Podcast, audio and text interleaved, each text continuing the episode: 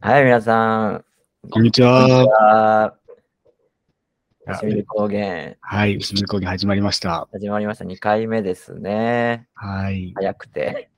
もうね、少し、結構ね、聞いていただいた方もいらっしゃるみたいなので、そうですね、本当に。うん、あの、ね、初めての、ちょっとこう、初々しさという か、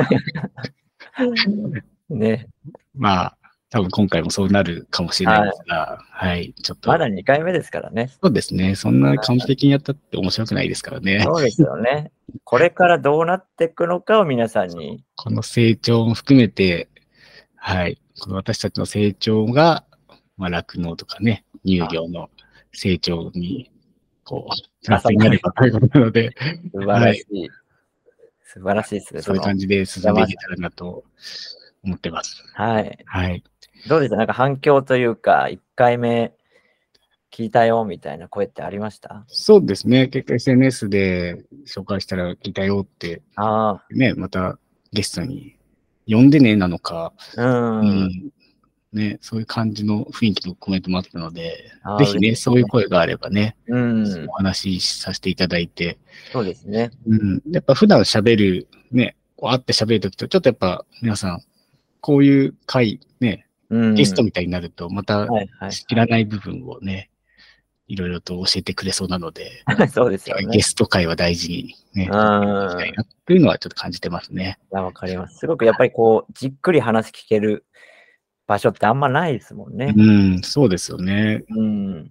こう、なんか人に聞かれてるって思いながら、こう自分のことを喋ってくって、なかうん。いなやか、ね、いい経験なので、本当これをに。ぜひいろんな方にも味わっていただきたいなと思そうですね。いますね。牛好きの皆さん、牛乳好きの皆さん、ぜひはい。呼びますので、はい。出てください。はい。ですね。じゃあ今日は、前回は、まあ1回目は高砂さんの、まあちょっとご紹介というか、そうですね。本当長々とね、話してしまって、はいすいませんでした今日ね。もちょっと、それぐらいになりそうな1時 間ぐらいの気がしますが、はい。はい。今日はね、吉勝の原さんのことをちょっと、じっくり、あの、話を聞かせていただこうかなと思いますので、はい。はい。よろしくお願いします。よろしくお願いし ます。何が聞かれるかちょっと不安ではありますが。まあ、そうですよね。はいまあ、僕もね、あの、出会って、三まあ、実際こうやっていろいろ話すようになって3ヶ月ぐらい、3、4ヶ月ぐらいなので、僕もまだまだ、こう、原さんのことを知らない部分もね、いいっぱいあるので、はい。そういったところをね、ちょっと掘り下 げて、そうですね。これからのためにも、二人をまず知り合いながら、知はいって知っていかないといけないですからね。ぜひぜひじゃあできるだけ、はい、思い出しながら、はい、伝えていけたらなと思います。よろしくお願いします。はい、よろしくお願いします。で、じっくりちょっと原さんの、あの、お話を伺う前にですね、今週気になった牛見るニュース、はい、って、なんか、あの、ありましたかね。そうですね。はえっい。と、もうちょっといろいろニュース見ていたらですね、はい。今週の月曜日ですね、はい。のまあ7月の終わりのニュースで、はい。あの、まあ、日本のプロ野球の阪神タイガース、うーん。はい阪神タイガースに牛乳ブーム到来、おおうんー、気になるトピッ気クになですねるトピックですね。はい。熱波、日本、熱中症対策の最新事情っていう、おこおういうニュースが上がってたんですよ。はい。でまあ、ちょっと読むと、まあ、やっぱりね、運動、野球選手とか、うーんか。なりやっぱ、鍛えてらっしゃいますけど、はい。やっぱそういうね、暑さ対策とか熱中症とか、うその辺ーんが。ちゃんと理解をしてないと、本当に、ね、やっぱベストなコンディションでパフォーマンスができないといううことで、ーん。その熱中症セミナーみたいのをね、あのあ、そうい栄う養のがあ士るのんですね。やっぱり。先生に、若手の方を中心にしたみたいですね。あー阪神の選手の若い。若い選手に。はい。で、やっぱそこの中に、まあ、牛乳が熱中症の予防になる。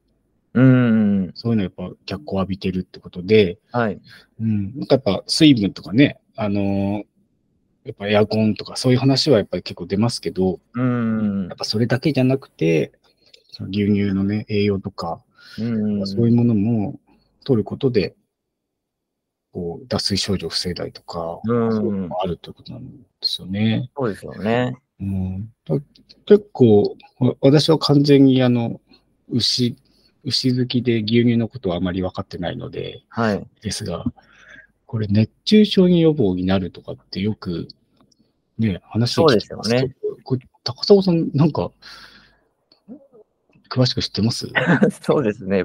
僕もあの全然専門家とかではないの で、あ、そうですよね。あのそこまではあのあれなんですけど、ざっくり言うと、あの牛乳って、はい。あのやっぱタンパク質がすごい豊富に含まれてるので、おーはいはい。で牛乳に含まれるタンパク質をこう取ることで、血液量がこう上がるんだそうですね。この運動した後に飲んだりすると。あ、はいはいはい。で、血液量が上がるっていうことは、こう血流の流れが良くなるので、はい。こう血の巡りが良くなると、この熱中症予防にもすごく効果があるんだそうです。おー、はなるほどで。それがやっぱり牛乳がこう飲んであの取れるっていうのがすごくいいことなので、うん他のタンパク質って食べ物だったりあ、まあそうですよするね。ので、本当気軽にこう取れるっていうので、熱中症対策にはやっぱり水ももちろんいいんですけど、やっぱり牛乳の方が僕はやっぱりそういった面でも、より熱中症には効果はあるのかなという気はしますね。あーうんやっぱ運動、まあ運動してる方だったら、あ運動終わった後にうん飲んだそうりですね。だったりとか、うんまあ普通にスポーツとかしてなくても、まあうん家に帰ったらちょっと一杯飲あ、んそうででみすたね。りする。外から帰ってきて飲むとか。うんあ、なるほどね。そういう、うん、じゃあ今の時期が、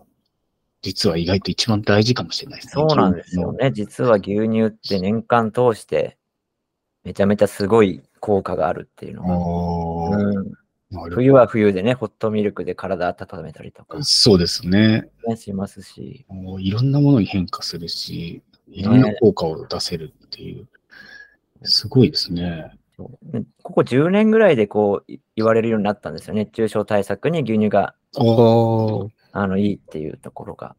なので、これからもっともっと皆さん知ってもらって、なんか夏休みのお子さんとか、はいはい。学校が、学校で給食がない、牛乳が出ない時に、こう、熱中症対策として飲んでもらうっていうのもいいなとおおなる思いほますど。ね。うん。まさに土日ミルクみたいな感じですね。あ本当にまさに。給食じゃない時も牛乳飲むことうのん。意味がねあ。るんだよって、栄養、ただの栄養だよとか成長だよっていうことだけじゃなくてっていう。ね。なんかそういう見本となってくれる、そういう阪神の選手の方とか、ねいたらプロねの、ね、選手がやってくれるっていうのは素晴らしいですね。ですね。こういうニュースはぜひと思いますが、おねめちゃめちゃいいニュースで、僕も知らなかったので、ーこれね、全部のプロ野球戦、ね、チームでやってもらいたいぐらいですね。そうですよねお。いろんなスポーツチームで。ね、ちょうどね、これ今、調べてたら、はい。阪神のす伊藤選手ですか伊藤選手。伊藤選手というはい。ピッチャーの方のご実家が、うん。なんと牛乳販売店あ、そうなんですねと。いう記事がありましたね。へえこの方は千葉県の、千葉県で。千葉県で、ご実家で、えっ、と、野球をやられてきて、はい。はい。だから、今結構活躍されてる選手みたいで、あ、すごいですねう。ん、だからそういう骨が強くて、うん。うん、やっぱり、ね、あ実家は骨太であ、お父さんもなんかコメントいろいろしてます ね。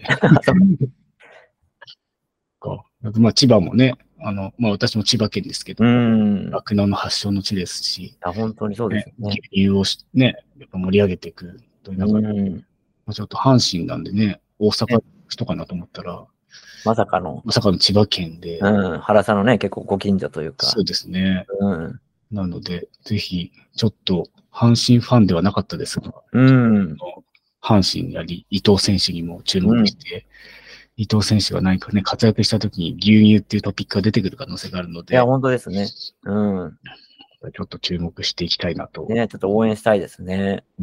はそうから、と、やっぱり、まあ、熱中症っていうと、まあ今もちろんね、うん暑いんであれですけど、はいまあ、牛もまあ、なかなか、いや、そうですよね。ね。厳しいんですよね。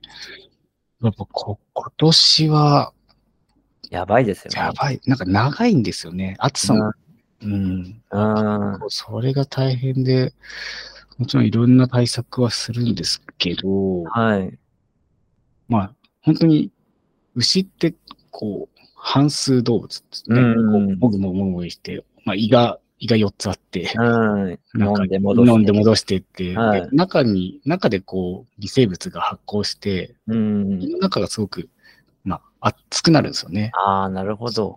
だから、夏は結構やっぱ大変。あ冬は結その分、寒さには強いのは、あ。うん。体の中がすごく暖かいので、なるほど、なるほど。できるんですけど、やっぱ暑さには弱いので、そうですよねう。ん、本当に、よくね、快適に過ごせる温度って、うん。 5度、5度から20度って、乳牛、あ20度超えたらもうやっぱちょっと、なんかそのねやっぱ人ね、私たちも25度超えたらな、みたいなのが、あ。うんやっぱ。牛はその分体温が高い。やっぱ1、あー2度人間より高いので、辛いんですよね。だからそうすると本当に食欲も減るし、うん。うん。まあ、ね、そうすると牛乳を出る量も少なくなったりとか、うんあと赤ちゃんがまあできづらくなったりとか、ああう。ん、そう、そういうのいろんな原因があって、こう夏休み、ね、ちょうどやっぱり牛乳の量が減るっていうのはそういうううん。んまあ、ね、その牛乳の量とか、需需要とか需給のね、ことにうんなれば、ちょうど夏休みで、ああの飲む量も減るので、あ。うん。バランスがっていう取のれでる。バランスが取れてるっていうのは、まあ、この夏の、ね、一つうん。なんですけど、やっぱその暑さ対策ですよね。大変ですよね、本当に。どういったことが、なんか具体的にあったりするんですかやっぱり、まあ、まずは、とにかく、扇風機。あ牛のかんいる環境の、まあ、外気温あ。をはい。少しでも、まあ、暑いのを外に逃がすとか、うん。まあ、直接牛が当たりに行けるような、うん。すごいたくさんつけてる。まあね、それは、本当に、まあ、私の牧場も、はい。自由に歩ける牧場なので、あの、まあ、フリーストールっていう、はい。なので、まあ、牛は自分で涼しいとことかうん。行けるわけですよ。はいはいはい。そうみんな扇風機のとこにやっぱ行あ、そうなんですっか。て、はいい。あとは水、水飲むところで、水をうんバシャバシャバシャバシャやって要は、水をこぼ、あえてこぼして、足元を冷やしたりしてる牛もいたり、えー、打ち水みたいな打ち感じ。水みたいな、ちょっと掃除はかなり大変になるんですけど、ああ、なるほど。はいやっぱそれぐらいやっぱり、まあやっぱ体を冷やすってことですね。あうあ。ん。だからミストとかね、やってらっしゃるうん牧場さんもいますし、うん。うん。あとは屋根とかから、うん。屋根を、に少し、最近だと石灰に塗ったりして、ああ、な屋るほ根ど。からこう通ってくる熱を抑えたりっていう。えー、遮熱するみたいな。遮え熱っていうのもここ数年、結構いろんな牧場さんやり始めて、ー、で本当に夏は、ね、どんどん上がってますからね。あとそうですよね。人も大変ですし、牛も本当大変な。ですよね。だから本当厳しい。うん。4月、ね、育てるにはなかなか厳しい環境のところが結構増えてきているので、うん。そういう対策でなんとかしていくしかそうないですのよかなね。ねやっぱり。うん、まあちょっと小さい牛はい。の方、まあ、大きい牛より小さい牛の方がっていうのはちょっとあれですけど、はい。うん結構たくさん牛乳を出してくる大きなホルスタインみたいな牛のうん方が結構辛そうですね。ああ、なるほど。体もね、重いですしね。それだけたくさん作るのに、いろいろこう決めたり、熱を、あーエネルギーも必要だし。うん、小さい牛とか、量があんまり出さない牛の方が、なんかまだ元気にあイメージがあるので、もしかしたらそういう量ね、たくさん出る牛よりももしかしたらそういうちょっと小柄なあ。うん。牛とかの方が夏場は強くなってくるのかもしれないですね。なるほど。うん、いやー、夏は早く涼しくなってほしいですが、牛も人間にとっても。いや、本当ですね。ね、やっぱり酪農家の皆さんもね、聞いてらっしゃると思うのでね、本当にご自身もね、な熱中症気をつけていただいて、そうですね。牛も気をつけていただいて。なんとかあと1ヶ月ぐらいすればきっとうーん。涼しくなるかもしれないので、うーん、そうですね。暑さ、寒さも、ね、なんちゃらって言いますから。そうですね。はい。まずは健康第一でそうです乗りね。切りたいなと思います。牛乳飲んで。牛乳飲んで熱中症対策していきましょはい。う。はい。いや、すごくいいニュースを、ありがとうございます。また探していきたいなと思います。そうですね。毎週、毎週じゃない毎週じゃないですけど、毎回こうやってね、あのニュースもいろいろお伝えできたらなと思いますので。はい。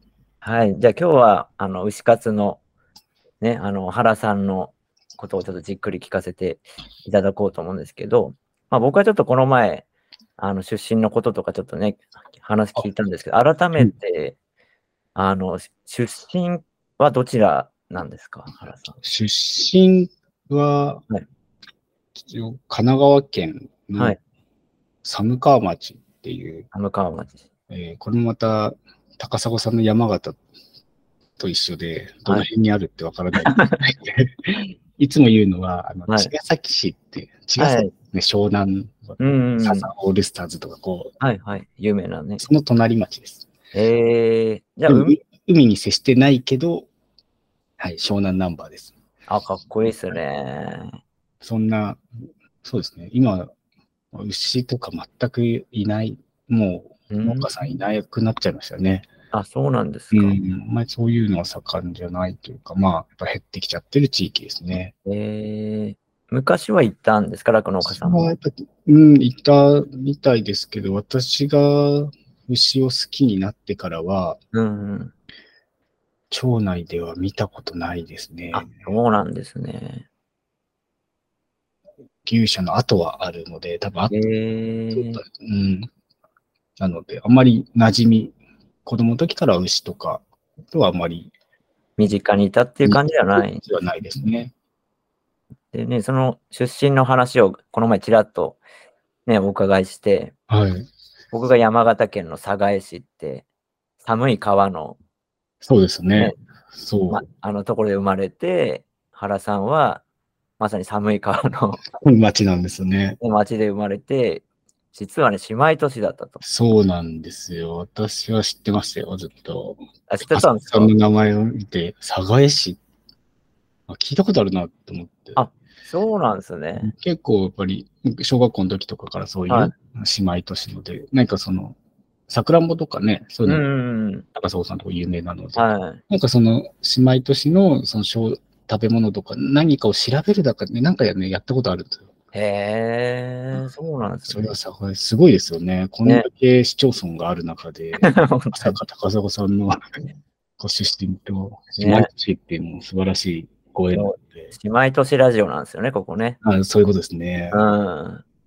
そうなんです。そういう町で生まれました。ね 生まれ、生まれた、まあそうですね、育ちましたですね。育ちました。うん生まれは違うんです。本当そうの生生ままれはね、あの、両親がもともと北海道のれ。ねへえ根室市って、はいはいはい。北領土とかあっちの近い、うんうんうんそこがの同級生同士で結婚して、あ、そうなんですね。まあ、上京してきたって形なので、ああの里帰り出産したんで、あのあー病院は北海道ですね。はでい、そでもその生まれた時の記憶ってないですよね。。ないいです ね。ないので、北海道、北海道はよく行ってました。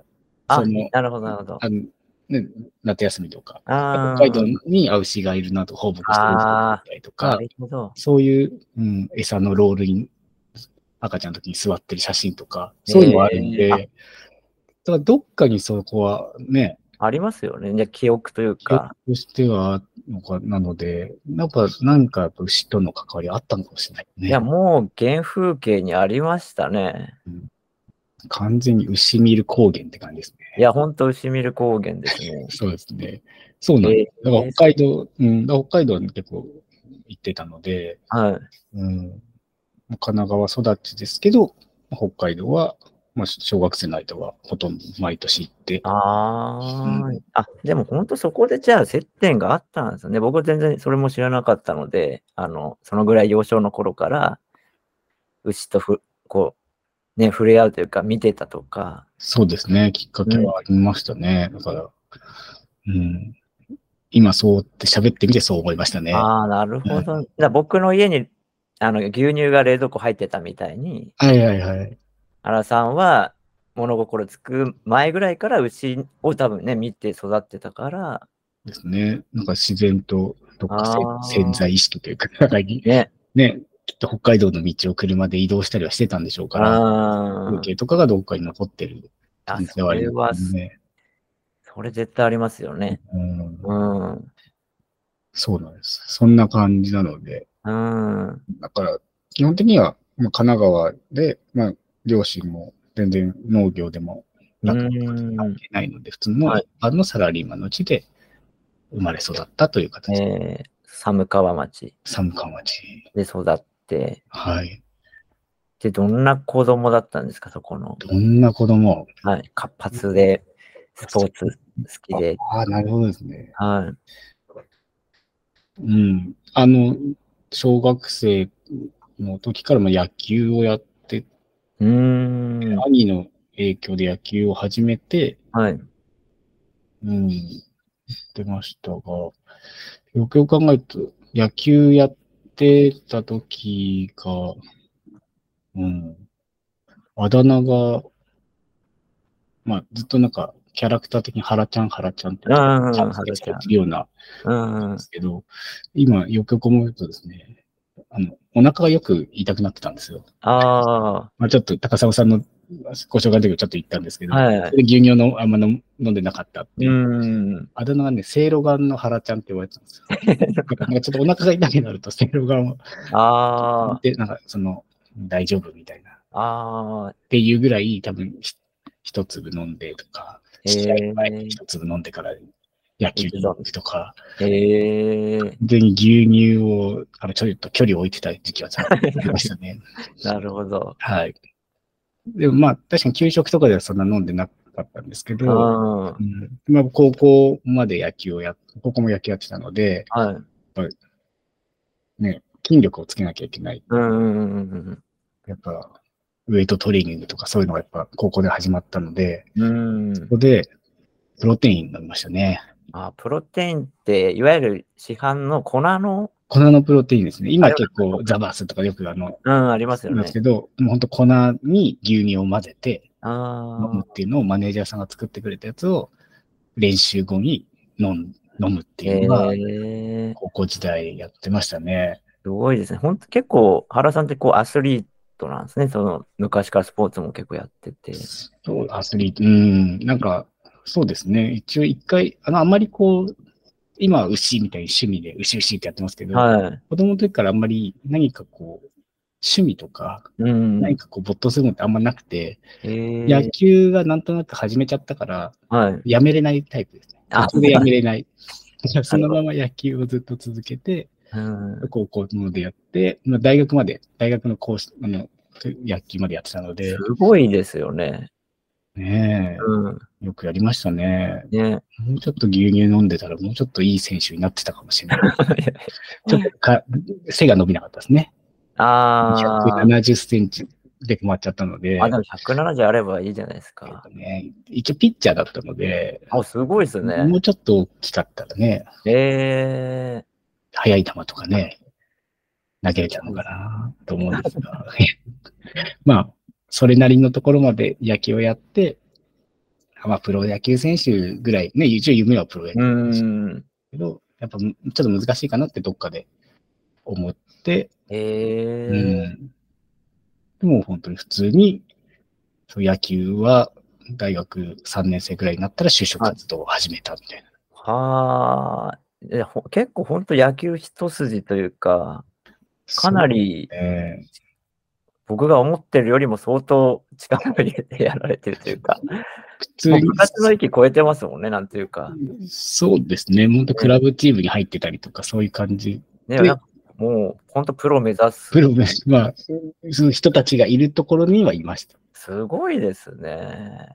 まあまあだから、その、やっぱその時の経験があるから、今、酪農業、酪農とかでう働いてますけど、ん。そういう体力面とか、うん。そういうまあ精神面的な部分とかあ含めて、そのあたりはやっぱりね、培われたものがあるんじゃないかなっていうのは思いますね。いや、それすごく感じました。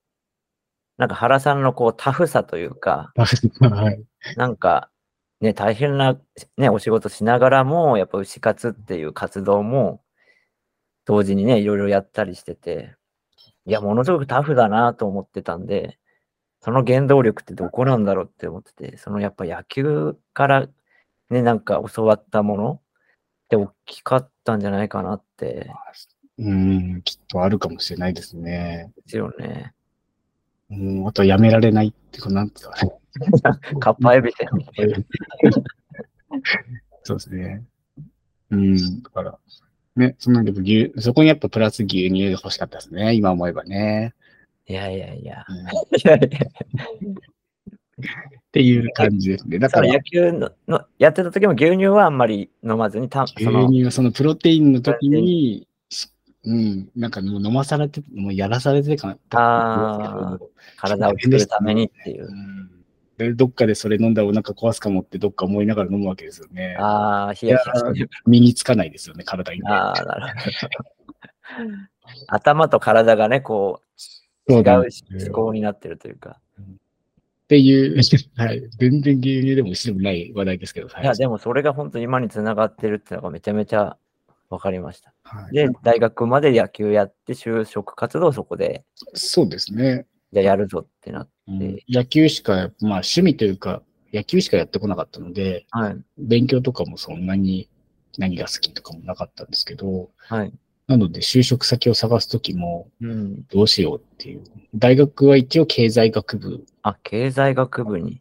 金融学科って言って、すごいですね。銀行とか投資、ね、証券とか、ああ、そういう人が多かったんですけど、ええそういうのにも興味ないし、興味なかった。なかったんで、あの、一応、あこれからはコンピューターかなと思って、あそあ、ういう IT 系の企業うーん。を就職活動で回って、で、入ったのは、まあ教育、教育関係のコうンん、ピュー教ター、育系の。学校とかですね。あのはい学校とかにパソコンを、まあ、パソコン教室を作ったりとか、うんうん学校の先生のパソコンを、まあ、用意したり、修理したり、うん。うん使い方を教えたりとかですね。うんそういうのをやってたので、うん。まあ、ちょうど学校にコンピューターが入り出した、たくさんあー入ってきた頃、まあ、20年前ぐらいはいはい。うんにちょうどやれたので、うん。うん。そうですね。その仕事をしたっていう感じですえね。えなんか就職活動とかは何社とか受けたんですか結構いっぱい。ああ。いや、3社か4社ぐらいしかやっええないそうですね。でない全全部システム系の。そうそう、そうですね。ええで、2社ぐらい、あそう内定もらって、はい。 もういいやと思って、そこでいいや。そこのさ初めて入った会社っていうのはどこにあったんですか場所は。こう、で、まあ、と東京と神奈川にある会社で、はい。う東京とか神奈川のもう小中学校とかーん。多かったので、基本的には神奈川の、あ、神奈川で神。奈川に回ることが多かったですね。ええおうだから、そう、そう、あ、じゃあちょっとあれですけど、この先の話になるかもしれない。はい仕事でやっぱいろんなとこにこう行くようにうんうんなった時に、はいいろんな、あの、コンピューターの仕事、そのコンピューターの修理とかっていうのをはやいってたんですけど、その部署が変わって、このコンピューターを教える、うん。うん。まあ、先生たちにこうサポートする人を派遣するっていう仕事に変わったんですよ。はいはいはい。今、その ICT 支援員あまあ要は先生の授業を、ね、コンピューターを動かしながら授業をするのが難しいのであ、、はいはいはいはい。サポートしたり、子供の操作をちうょんっと教えてあげたり、手伝ったり。それの派遣する仕事を、まあ、全国でやるようになった時に、はい。やっぱいろんなとこ行くんですよ。うん。そこで、その話がそこで人を集めて、はい。研修をして各学校に、みたい送送ってな。はでい。それでね行ってたところが、結構酪農家さんが多かったんですよ。え、そうなんで知り合いすだった酪農家さんも含めて。えええ立山、今いる立山もそうなんですけど、はい。もありましたし、はいあとは秩父の、あの、吉田さんって知ってる、はい秩父、小鹿野町っていうところなんですけど、はい。そこに行ってたんですよ。ええ野田っで、あの、千葉県の上の方に。はいはいありますね。いらっしゃるの、地区牧場さんっていう、は そこの学校もやってたんですよ。あ、そうなんで、ですそういう人たち、こう、いろんなとこ行ってるところに、か。はい。今思うと、そこで後から牛活で出会ってるんですよ、 そこで。その時は全然関係なかったんですよええちょうどその、あそれもなんか縁かな。いであ、そこの牧場、あ近く行ってたなと思って、やっぱり、へえそう。それ実際やっぱ現地に行ってたんですか、そこ。派遣。そうです、そうです。行って、学校の中を全部調べて、ああ、調べて、で、その地域で人を集めるので、なるほど、なるほど。してとかっていうので、そこに泊まりに行ってとか、ええそんなのやってましたね。めちゃご縁ですね、それも。そう、そうなんですよ。ねなぜか。 なぜか。なぜか。そう。結構前の仕事との絡みは結構多いですし、はい。うん、まあその仕事をしながら、うん、そうですね。ちょっとその後の話になっちゃうからやめとこうかな。今いきなり言ってますからね。まだ牛と出会ってますからね。ああ、じゃあわ、また後で。段階踏んでいきましょう。行きましょうか。ちなみにそのお仕事は何年くらいやられたんですか11年ですね。 11年。あ、結構長くやられてましたよそうですね。ね。22歳で卒業し、まあ入社してるので、はい。 3歳まで。うーん。うん。やっぱ、やめられないんですよね。あ一個のとこ入ったら、ああ、野球と一緒 ですね。そう終身雇用な感じですね。 もうそこにずっといようっていう、もう頭しかない。ああ。それがね、原さんのこう、まあ、ポリシーというか、もう、一本こう、ね、道をこう通すぞっていうそういうタイプですねそうい。うタイプですよう ね。ん、かっこよく言えばそういうタイプですけど、うんあのどちらかというとあの、あんまり怒られたくないタイプなので、あのなんかこう、道をそれたり、あんあまりこう、うん。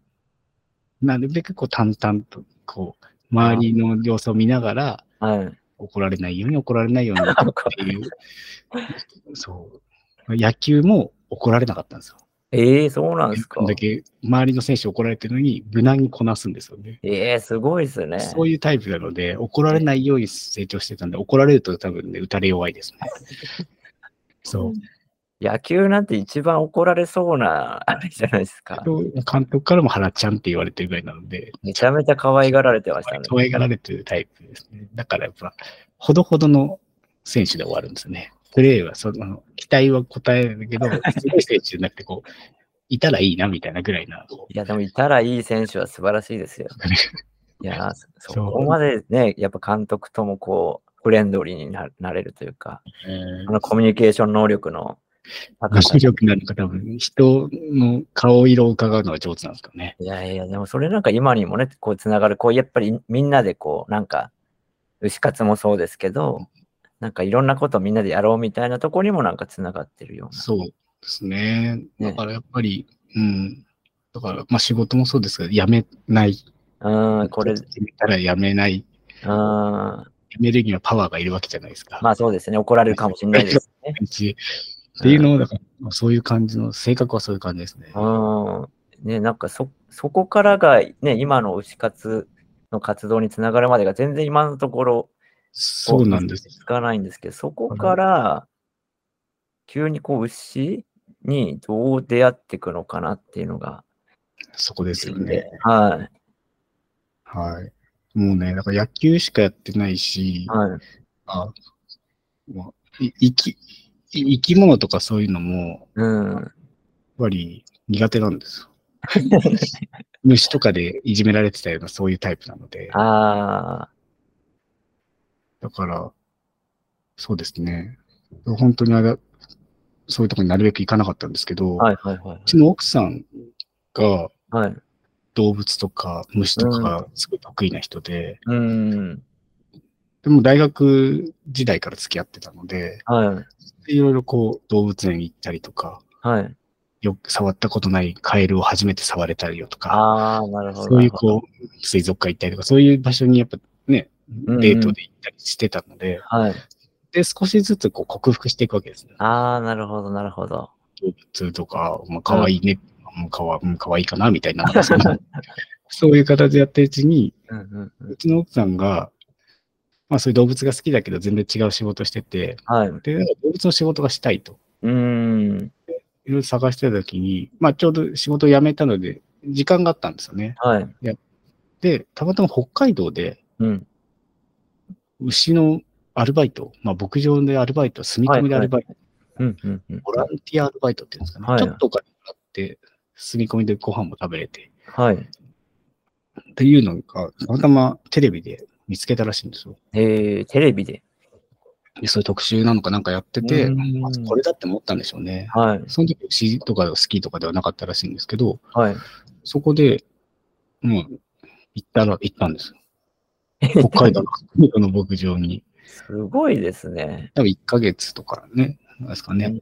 で、そこなのんか、一人で行った一人。で行ったんですよ。はで、私はただ普通に仕事を、東京、う東京とかで仕事してて、はい。奥さんは行って、だからまあ、もう結婚されてたんですかそのいや、その時は彼付き合っ女、 7年ぐらいやってましたね。 7年ぐらい付き合ってた彼女が行っ行った行北海っ道にた行んっです。た。はまあい。けね、仕事、あちらも仕事辞めたからそろそろ結婚とかね、そういうタイミングかなって思ったんですけど、うでんもそういう行きたいってなったら結婚してからなかなか、じゃあ1ヶ月行ってなかなか難しいと思うので、その話聞いたときに、あ、じゃあね、まあ結婚したらそういうのね、行かせてあげられるかわかんないから行ってきないようんっていう話をした記憶はありますね。なるほど。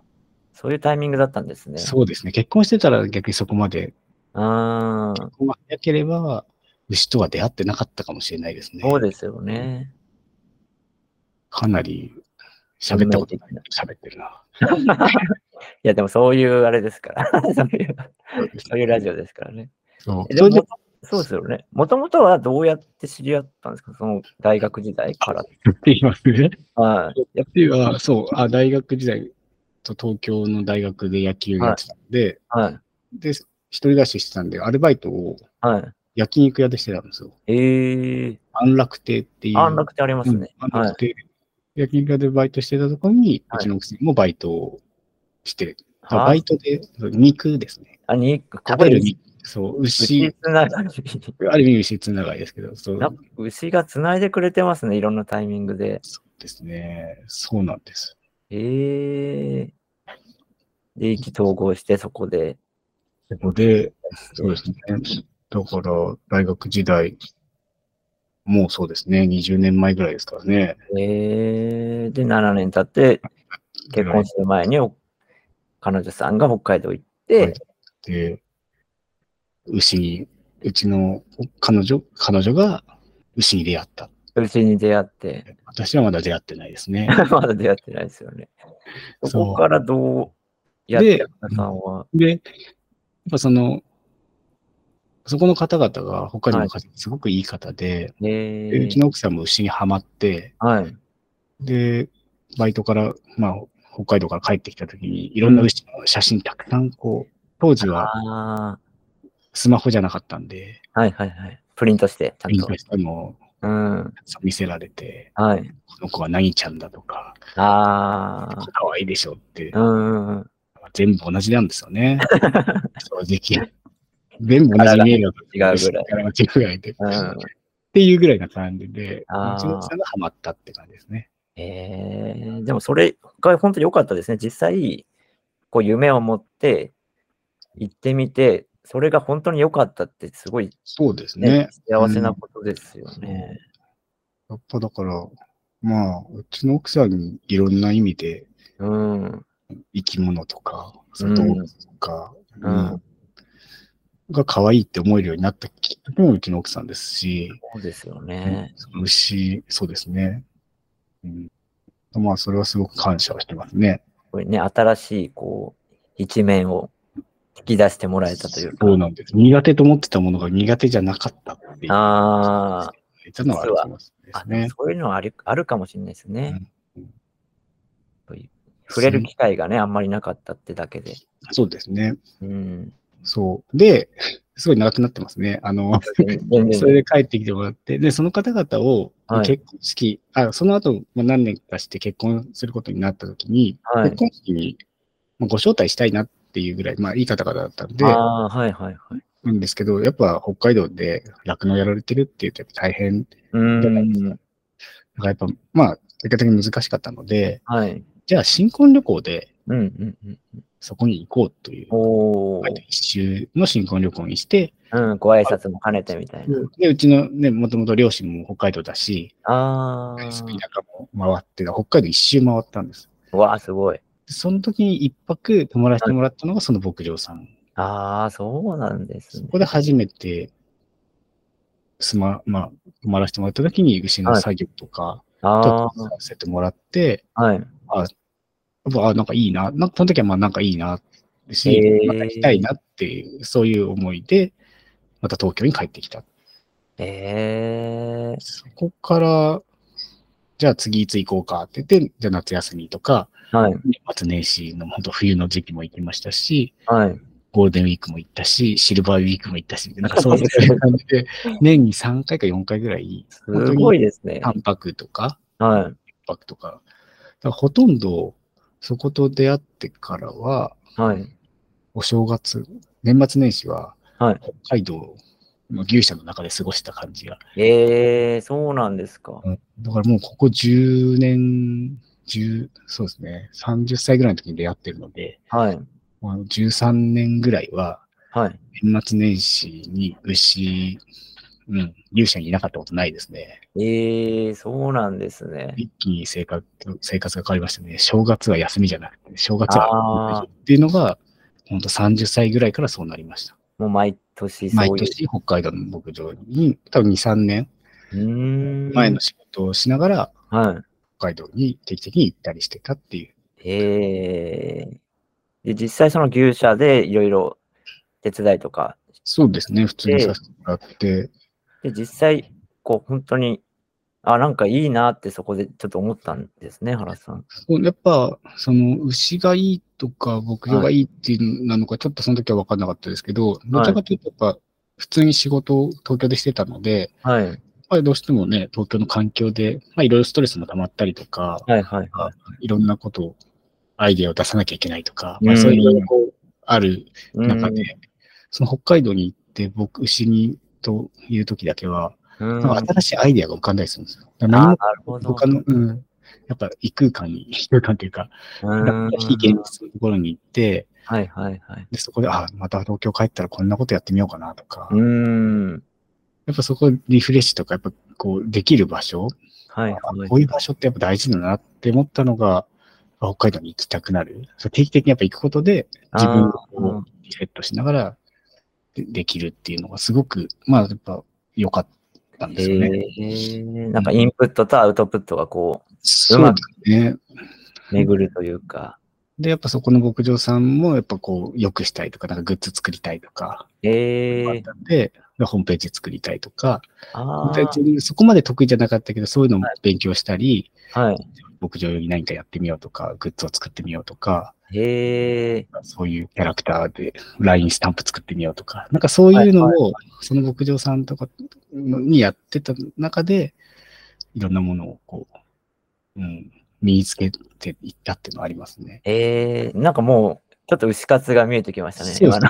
軽い死活を始めて、今のうん。うん、そう。で、あの、まあ、北海道なので、はい。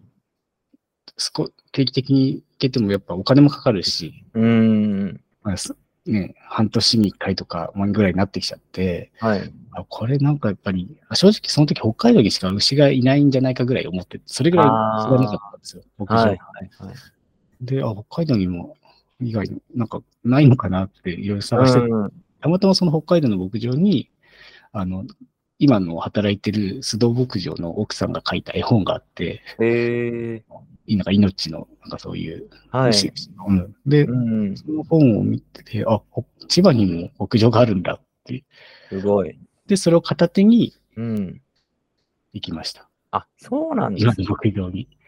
なんかそれもすごい、ね、すごいご縁というか、うん、そう、たまたまそのお奥さんが書いた絵本は、はい。中身は奥さんが決めて、イラストは別の子が書いたんですね。それへーこれは須藤牧場、今の千葉の須藤牧場に実習生に来てた子に、はい。絵が得意だったんでお願いしたらしいんですよ。えー、その子が、あの、たまたま北海道のはい。ちょうど行ってた牧場の近くに移住して、そこではいヘッったりとか、そこの方と結婚されたりっていうので、えーそれでそこの絵本がなぜか、その牧場にあったので、そういうことなんですね。そういうのがあるらあったんです。で、そこで見つけてって、そのつながりがありますね。めちゃめちゃ運命的というか、ね、不思議なご縁が本当つながってますありねま。したね。そうで、その片手にも絵本を、この絵本書いたのは、あの、あのあなたに作ってなかったんですけ ど、それ言ったら、あそうだよって言ってくれて、えー、探しましたよ、みたいな。うんで、そういうなんか牛好きみたいな、自分たちもその牛、自分たちもあんまり知らなかったから、牛のこと、はい。で、それ好きになったんで、そういう人たちを増やしたいというか、うそういうことしたいんですっていう話をしてたら、はい。あじゃあそういう応援してくる人はすごくね、貴重だから、うんぜひ、いろんな牧場が東京とか神奈川にもあるよと。ああ。それで、今で言ったら八王子の磯沼さんは磯い沼。とか、あの東京の小泉牧場さんとうか、っん。ていう酪農教育ファーム、うんそういう体験とかをやってる方、は知り合いがすごく多くいらっしゃったので、はいじゃ。行ってみなよとかっていろいろ教えてもらったんですよ。ああ、そこで、須田牧場さんで教えてもらったんですよね。そう、そこで、あそういう活動しようと。うん牛うん好きを増やすために牛のそういう情報をどんどん発信していこうってうん。うん。がそこで牛活っていう、そのちょうど朝活とかがね、流行ってたんですよ。ああ、なる牛活とか。ほど。なるほど、ど。なるほど。あ、じゃあ牛活でいいんじゃないって言って、牛活っていう Facebook ページを立ち上げたのが、そのぐらいの時そのぐらいの時ですね。えー今から10年前ぐらいですかね、ちょうど。す2013年ですね。だからちょうど10年、10周年、ごい。 10周年経ちましたね。その、まだ酪農家さんじゃなかったんですよね、当時は。当時は、はい、前の会社で働きながら、ですよね。週末は、し土日はどっか牧場とか牧場を巡りしたりとか。して、で毎日発信をしようって決めたので、毎日。牛グッズを紹介したり、牛ネタを探してきて発信っていうので、やってましたね。毎日何かを発信しようってす言って、ごいです土ね。日で、土日にネタを集めて、その次の週にああ。話していったり、買ったものを紹介したりっていうのをはずいっとはやいはい。ってましたね。だ僕も当時、もうほんほんとその頃からやっぱ牛勝さんができた時からやっぱりもうあの知ってまして、知ってましたあ、知ってました、知ってました。あの、ちょうどそのずっと夢みミルクプロジェクトとかああ、はい。が始まった後同じぐらいのタイミングだったんで、おーなんかすごくこう、あ、なんか仲間、勝手にこう仲間がいるって思ってたんですよなるねほど、。なるほど牛。勝さんのこと。その時にはい繋がってたら、もっと今すごいことになってたかもしれない。そう、多分やっぱお互いがこう、牛勝さんは牛勝さんで、僕はずっと夢ミルクプロジェクトやってて、 はい。なんかプロジェクト同士でこうみんなで頑張ってこうねっていう、こうなんか、そういうイメージがあって、うーん。で個人的にこうミルクマイスターとして僕も全然かそんな活動してた感じではなくあて、ーそそれこそ酪農家さんのなんかこうデザイナーとしてお手伝いできることないかなとかそういうこうバックアップみたいな、なるほど。うん、なんかそういう活動だったのででも牛勝さんもあのずっと見させてもらってて本当このぐらいの時期だったんですね本当10年前ぐらいの前ぐらいに、一気に、うん、その情報発信とかも全然してなかったんで。すごいですねそういう人たちもいあんまいなかったんですかね、はいそういう、そうですね。うん、そういう SNS とかは、まあ、はい、少しはもちろん出てましたけど、そこまで使う人とかって、後でうん認定されてましたし、うん、酪農関係の人とかがそこまでやってたっていうのはそんなになかったですよね。そうですよね。やっぱそこは前職というか、まあ、その当時はまた会社員かもしれないけうんど、やっぱそういうのに抵抗はなかったというか、やっぱ怖さはなかった。あーすんなりと。うんっていうのはやっぱあったかもしれない。まあ自分のいろんなものを発信しようとは思ってなかったんですけど、そういうのを使うとはあまり思ってなかったですけど、はい。うん、その牛の情報はとか、それを増やそうっていう思いで、まあそれだったらいけるんじゃないかっていうので、ああ、来ましたね。すごいです始めたのが10年前の。たまたま6月1日なんですよね。えーあ、たまたまなんですか。そうです。牛乳の日ってその何年後かに知ったんですよえね。ー、これすもすごごいいな。と思って。めちゃめちゃ10年運命的じゃないですか。的なんですよ。そんな感じですね。それはすごいですね。でも、まあ、そうやって牧場でまあお手伝いしたり、いろいろ牧場を巡ったりしてて、なんか普通だったら自分がこう楽しむで終わっちゃうと思うんですけど、それをこう広めようって思ったのはなんでだったんですかそうですね。やっぱり、その、自分で楽しんでて、はい。牛が可愛いとか、牛で癒されるとか、うん。精神的な、ね、辛い時も復活できるとか、うんなんかそういうのを他の人にも味わってもらいたかったってああ、共いう感か。、うん、したかったの一つと、はい。そういうやっぱ牧場とかがうん減ってるっていう情報をああ。初めて知ったんですよね。はいはいはい。病の方が多いよって、うんうん。どんどん減ってんだよっていう。うんあじゃあそういうまあ好きな人を増やして、まあ、うん仕事をしたい人を増やさなきゃなって思ったの。はいはいはい。うん、だからそういう魅力的な仕事にしたいというか、うーん。そういう思いが結構強かったですね。あうあ、んそういう社会的なちょっと課題とかも、ちょっと解決できればっていなっう。ていう、なんかそういうのをすごく強く。あだから自分がし牧場を持ちたいとかうん。は逆に思わなかったですね。ああ、なるほど。どちらかというと、そういう牛で働く人の環境を良くするとか、うーん。。を発信するとか、まあ、そういううんどっちかというとお手伝いをしたかったとか、課題解決をしたいっていうあのがーすごく強い。まあ、今もそうどちらかというとそっちが強いですね。うん。本当酪農業界全体のって感じですよね。えーで、牛活っていうのは、奥さんと原さん2人そうですね。基本的には夫婦で、はい、やってましたね。で、で、奥さんはその時は、あれ、他で働いてたんですか、普通に。と、その頃は結婚をもうしてたので、はい。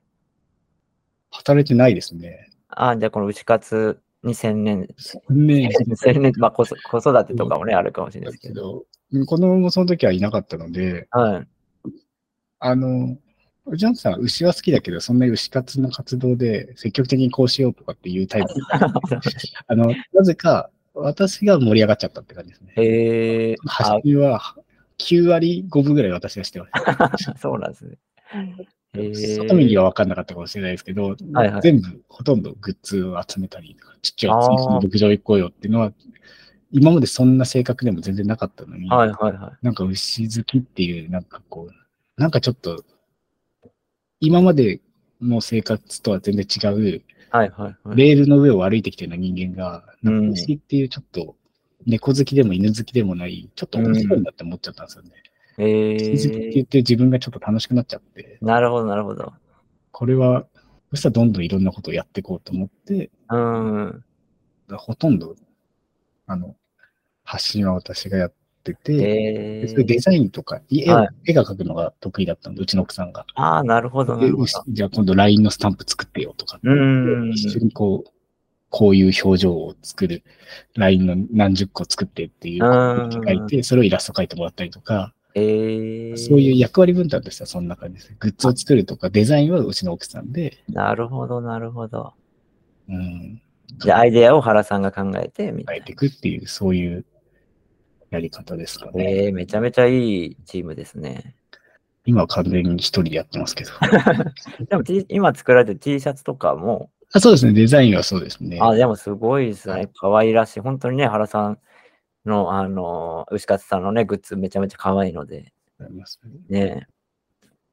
そんな感じですね。だから、一人で盛り上がっ一人で盛り上がって、一人でいろいろ考えて、え付きー回、してたって感じですね。で、本当全国いろんな牧場に行くようになったんですね。もう毎月というか、もう、そうですね。毎週、なんか用事があれば、そこの地域の牧場を探して、は行いけ。そうなところに行ってました ね。大体今まで何箇所ぐらい巡ったんですかもう途中から数えなくなったんですけ ど、その牛活を始めて2年間で90箇所ぐうらわい、ですすかね、ごいですね。まあ、1個、たまたまどっかね、結婚式で、いや、九州で結婚式が友達のがあるからって言ったら、はい。 2泊3日にして、その次の日は、九州ああ、なのるほ牧場ど。を5箇所回るとか、そうそええういう感じの回り方なので、本当牧場旅みたいな。そうですね。まあ、行けてもそんなね、牛舎の中入るとかではないので、うーん。 6次産業とかされてたりね、そういううん。とこ観光牧場観とか光も。牧場とかも含めてですけど、ええそういうのをやってましたね。で、それ90箇所ぐらい回って、なはんか印象に残ってる牧場ってありますい。印象に残ってる牧場。はい。印象に残ってる牧場。はいいやそうですね。まあ、どっちかというと、僕、家族経営のと、ね、方が多かったので、ううんんはどこがっていうのは逆にあんまりないんですけど、うん。まあ、北海道の牧場をはじめ知って、こう、広いドーンとこうね、敷地があって放牧場っていうとこうろから、ん。どちらかというと、その、回ってたところって関東の牧場とか多かったのはいで、都市型の酪農、うん。住宅地の中にあるはいさんとか、やっぱそういうところで、こう、やってる牧場さんが、やっぱ地域の方々と、うん。うん、やっぱこう、うまく良好な関係を築いて、そこをやってる、続けてるっていう、はいはいはうい。ん、牧場さんとやっぱ出会うことが結構多かったので、うん。うん。で、それで子供たちを受け入れしてたりとか、うん、なんかまあ、それこそね、小泉牧場さんとかね、ああ、うん。とかね、本当に、たまたま、うちの奥さんの実家のすぐ近くなんですけど、あ、そうなんですか。うんええそういうところとか見てて、まあ、すごい、ね、やっぱそういう理解のもと、うん。続けてらっしゃるし、やっぱそう、逆にそういう方々が、まあ消費地のね、東京の中うでん、ああいう活動されてるっていうのが、ね、すごく大切なことだし、うん。うん、やっぱすごいなっていう、あの環境の中でね、いろいろ多分大変だと思うんですけど、うん。やっぱそう、都市型の酪農、まあ、その北海道の僕、酪農とはやっぱ全然違うスタイルではい。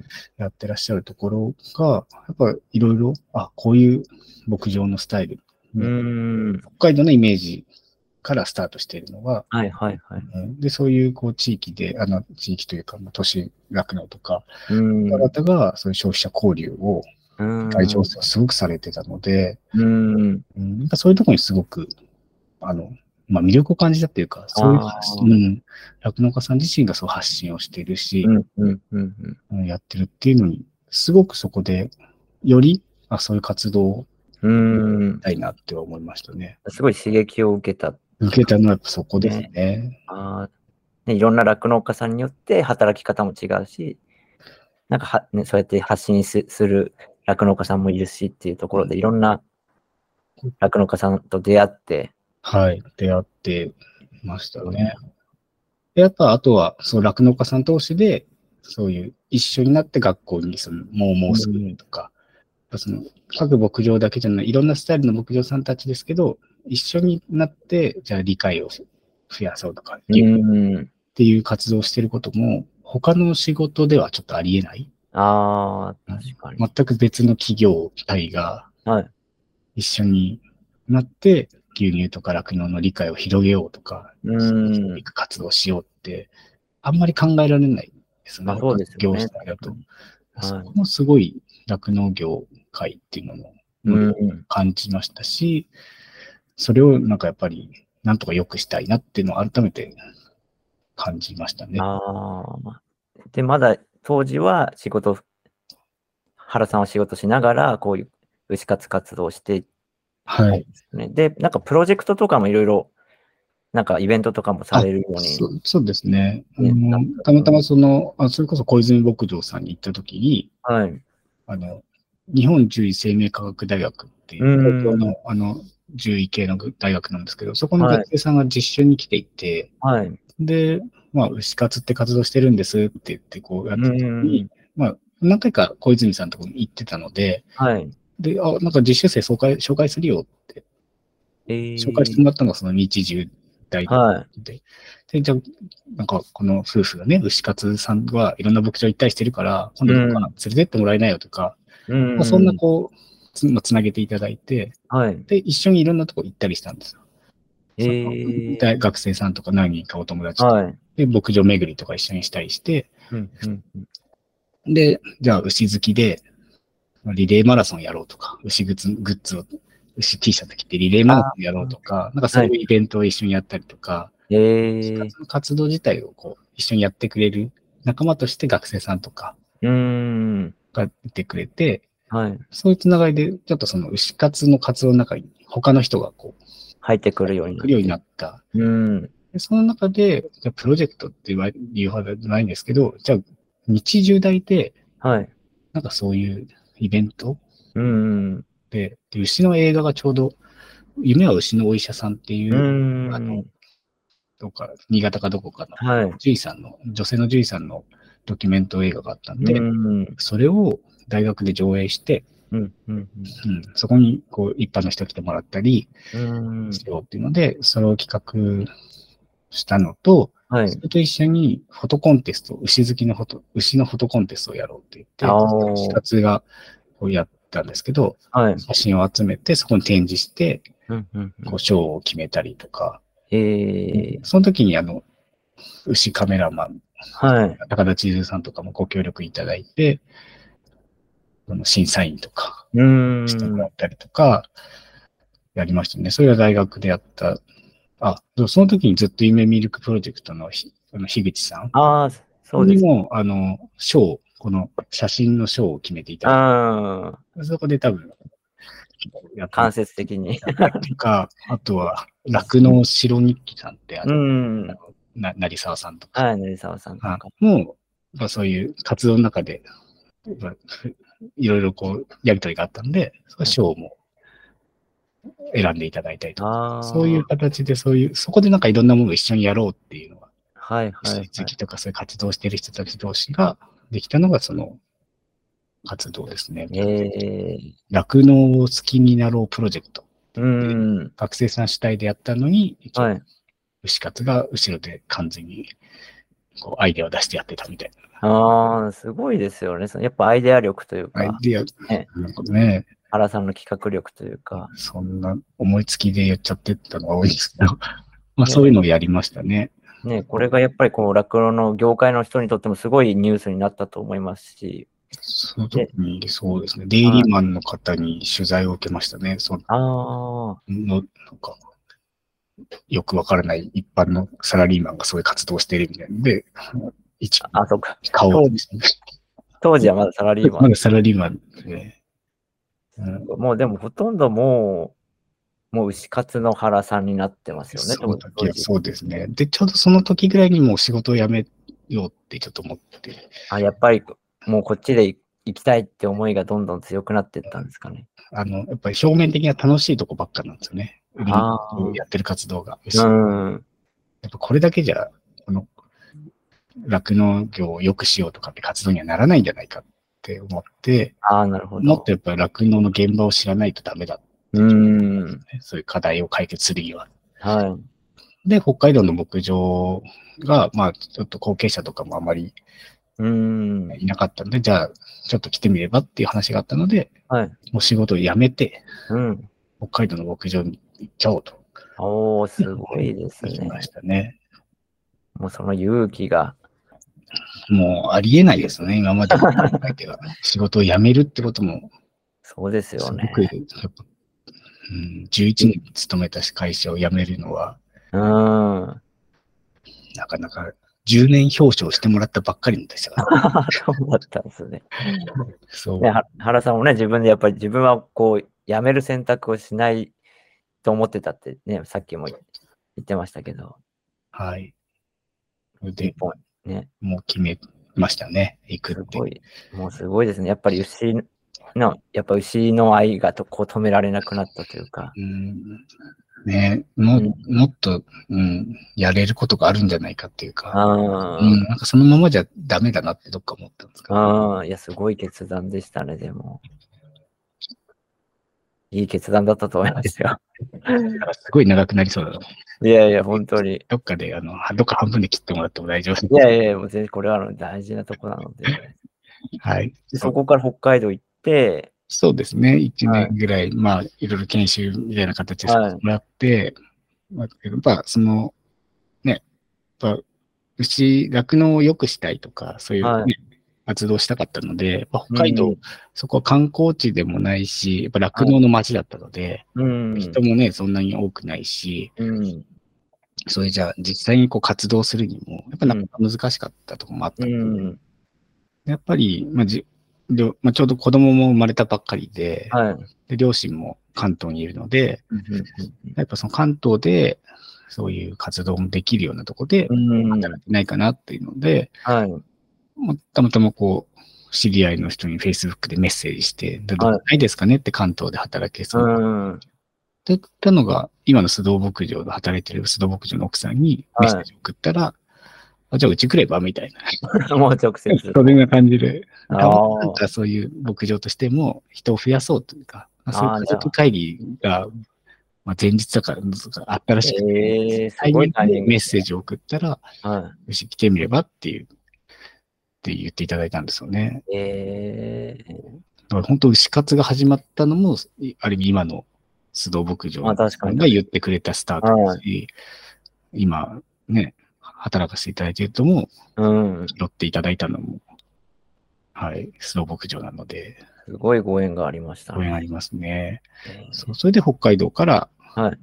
関千東、葉に。千葉にいやもう戻ってきて、は今もう7年。 7年ね。あ、すごいですね。あで、今、牧場長なんか、長牧場長みたいなお仕事をー一応牧場長、長牧場、うん、牧場長、牧場部部長、農場部長。農場部長って。まあ、社長さんもいるし、あの、まあ、後継者の息子さんもいるので、はい。まあ、その農場部門の管理をしてる。牛とかえーの管理はしてますけど、他のいろんな餌作りとか、はい。そういうのは社長が得意なのでやっあ日々の、まあ、牧場、牛の状態とうかん、繁殖とか、そういうのは全部やってますね。あー、うのーん。システムとか、まあ、そういうの全部入れ、あの、今まではなかったか、紙に入れたものを全部そういうシステム化したりとか、はいはそういうい。のして管理しやすくしてあるので、はい。まあね、そういうのは得意だったので、そういうのを導入して、今牛がこういう状態ですよとか、今何日目です、いつ生まれますよとかっていうのをあー全部スマホとかでね、全部見れるようにええとか、まあそういうのをしてるので、だから、なんか別に牧場長というよりも、農場の管理を、まあ、人の管理とああ、牛の管理をしているっていう。すごいでそすうねで。すそれも本当前職のスキルが完全に生きてます。すそうですね。そこはすごくですし、うん、ごい。う牧場を良くすることが他の牧場への影響にもなるかなって、ーん。働き方とか、ね、そういうのがああ、確かに確かまあに。一つの例になるので、その十うん、だからそこはそこで、あの、酪農業界全体っていうの中のあ一ーつの牧場として、やっぱ牧場が良くなること、どうやったら良くなるかとうか、ーん。う家族経営のところに従業員が一人ポンって入ったような状態なので、ーん、なるほど、なるほど。そういうのも含めてやってきたって感じですね。でも、そういうチャ、なんかチャレンジできる場所があるってめちゃめちゃいいですよね。そうですね。逆になんか、課題がないとあんまりワクワクしないタイプですね。ああうんうん、逆に課題が見つかると、おお、やってやろうみたいな。でも、なんかこの酪農業界がこれからすごく良くなっちゃったら、酪農業界じゃない違うとこ探すかもしれないですね。ああ、なるほど。課題があるから、うん。うん、課題解決が好きなのかもしれなあい、ね。あ、性格的に。そうですね。やっぱり今、いろんなね、酪農業界も課題がたくさんあると思うのでね、いろいろ、こう、牛勝さんとしても、なんか、こうや、やりたいとか、もっとこれからこういうことをしていきたいってあると思うんですけど、はい。そそんなことってありますかこれからのう。ですね。はだからね、い。はい。そう牛立つってどっちかというと本当、牛好きを増やそうとか、牛好きのコミュニティを作ろうっていう、はい。うそういうスタイルで、どっちかというとこう明るい部分、ーん。あれ部分ってまあ言い方あれですけど、うん。まあ、酪農家さんの中でまあもちろん牛が好きな人もいますけど、それ以外の人も、消費者の中でも牛が好きな人たちとのコミュニティを作っていこうっていうはい。スタイルだったんで、まあ、うんそ。こにもまあう牛グッズ作って、うん。イベントとかえっで。とやったりとか、まあそういうのは、それはそれでこう、今後も、まあ牛が好きになってくれた人たちが楽しめる環境うーん。をまあ作っていきたいなっていうのはもちろんあるんですけど、まあ、それってあの、あんまりこう、酪農業界全体にどうこうっていう活動じゃないので、あー今は、もうもう一個活動として、牛の場っていう活動。あー、牛の場。は。い。これはもう去年から始めたんですけど、うん酪農家さんたちの3人以上のグループを作ったら、はい。 J ミルクさんが補助金を出して、活動費を出してくれるっていうのがあって、うん。あの、今、群馬の富澤牧場さんと、はい。えー愛知県の清水牧場さんの清水さんっていう方の3人で、うん。牛の場って活動を始めて、去年から始めたんですね。はい。それはもう、ちょっと酪農家として、あいろんな今後の未来の酪農家が、そういう話し合う場を牛の場なので、うーん。作っていこう。で、そこで酪農家の中だけじゃなくて、酪農とか乳業とか、うん。牛、牛乳業界も含めて、そういう人たちのこと全然私たちは知らないので、あー逆に酪農家が知りたいですっていう声をかければ、みんななるほど。結構いろいろそういう、今までうん。団体さん同士だと、あんまりこう、ある程度こう決まりきった、こう、うんね、役割の中で、あれですけど、酪農家がフィュって入っていった時に、うん。やっぱいろいろとこう話を聞いてくれたりとか、うん。いくので、まあそういう形で、あの、うん、酪農家としてやれる中でのかいあの課題解決をしたいなっていうのがあ、なるあほるどの。で、ちょっとだから、牛活は、とまた違う活動うをん。並行してやっている感じはありますね。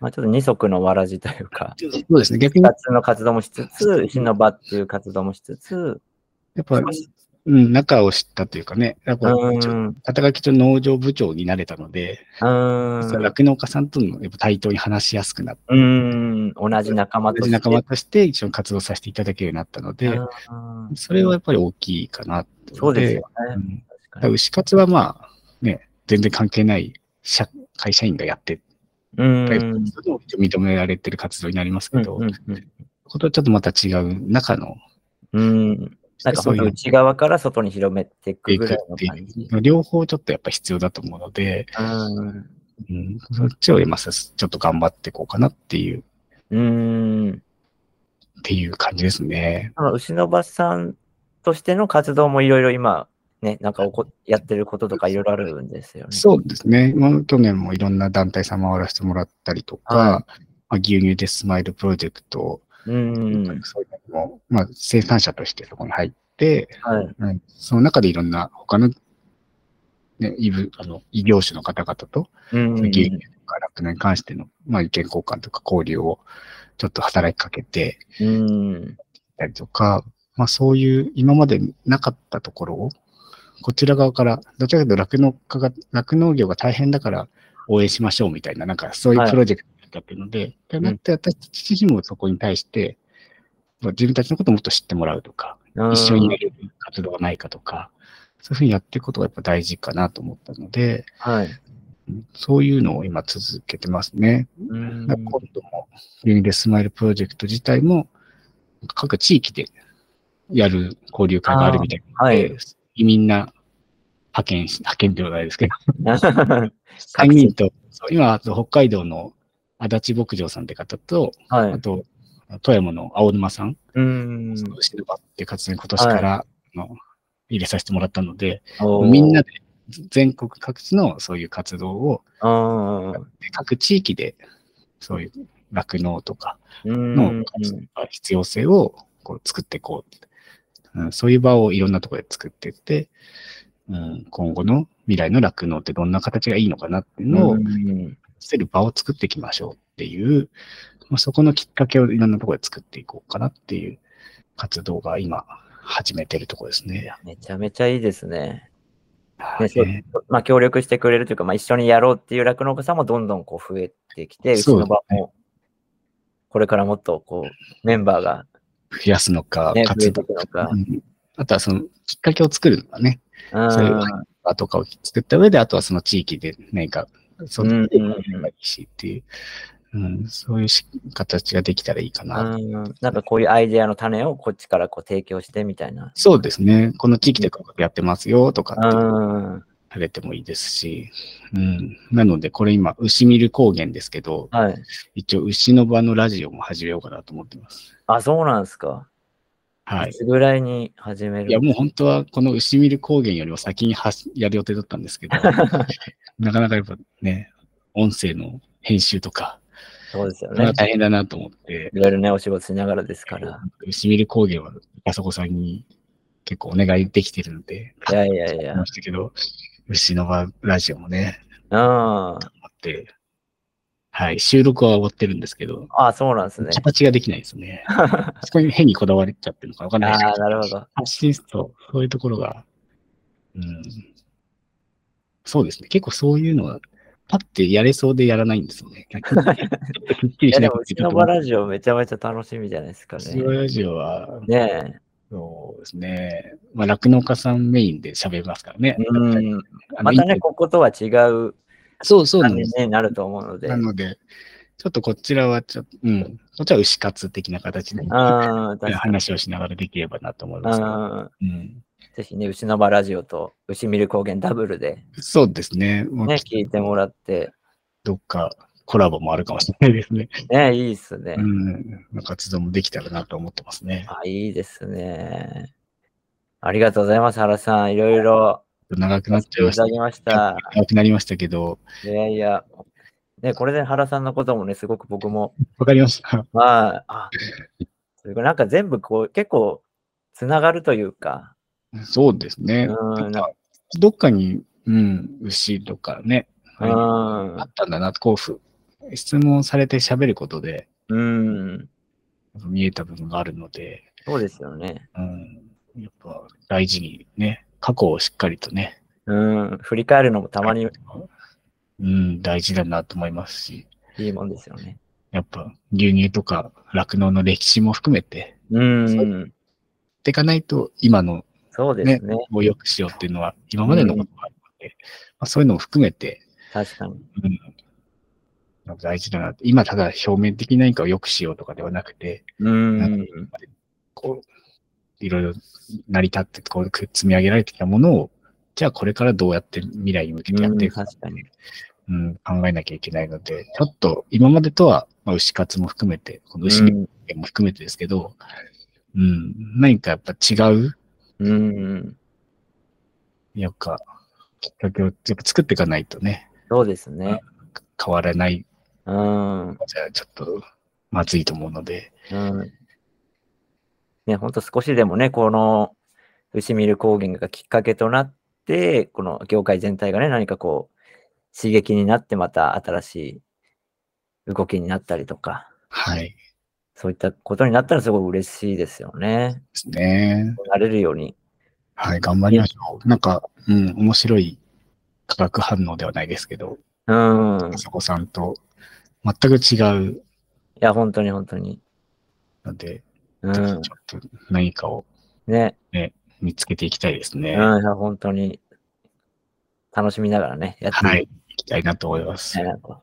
で、次回からは、もしかしたらゲストの方も、そうですね。ね、いらっしゃるかもしれないとう、いうんことで、今、何人かお声掛けをし始めているので、ね。 はい、きっとみんなドキドキして待ってるのかな、声かけてそうだねって思ってる人もいるかもしれないですけうど、ん。まあおい、ね、1回目、2回目でね、あの僕僕たちの自己紹介をね、させていただいた。で同じような感じで、うん。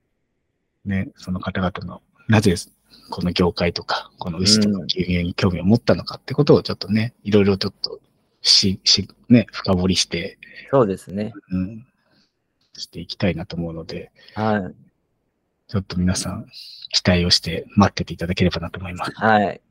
まあ、にこの2回聞いた方はもうね、あの私たちのことはもう十分そうですね。言っていただいたと思うので、もうあとはすんなり3回目からは、もう、もういきなりね、話し始めても大丈夫というこそうですね。いけそうですね。とで。はい。いやー、はい、ありがとうございます。ね、ありがとうございます。本当にね、まだまだこう暑い時期も続きますのでね、はい。も皆さん本当に暑さには気をつけて、日は々い、のお仕事、頑張っていただけたらと思います。牛乳はね、うん、で熱中症も防いで、そうですね。なんとか乗り切っていきたいと思います、はねい。牛乳飲んで頑張っていきましょはい。う。はい。じゃあ、最後は、はい。レッツ、牛ビルでしたっけそうですね。レッツ牛乳でいきましょうか。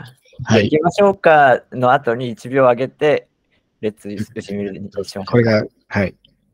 この間よりはよくいけると思いますね。じゃあ行きましょうか。はいレッツ。で牛ビル、全然合わないですね。まあ3回目はいけるんじゃないですか、でゲストの方と一緒にですかね。そう3人でね、はい。と思います。はい。はい。今日はありが今とうご回もざあいりました。がとうございました。サンキュー牛乳牛乳サンキューカルシウムだけじゃないビタミンとかだって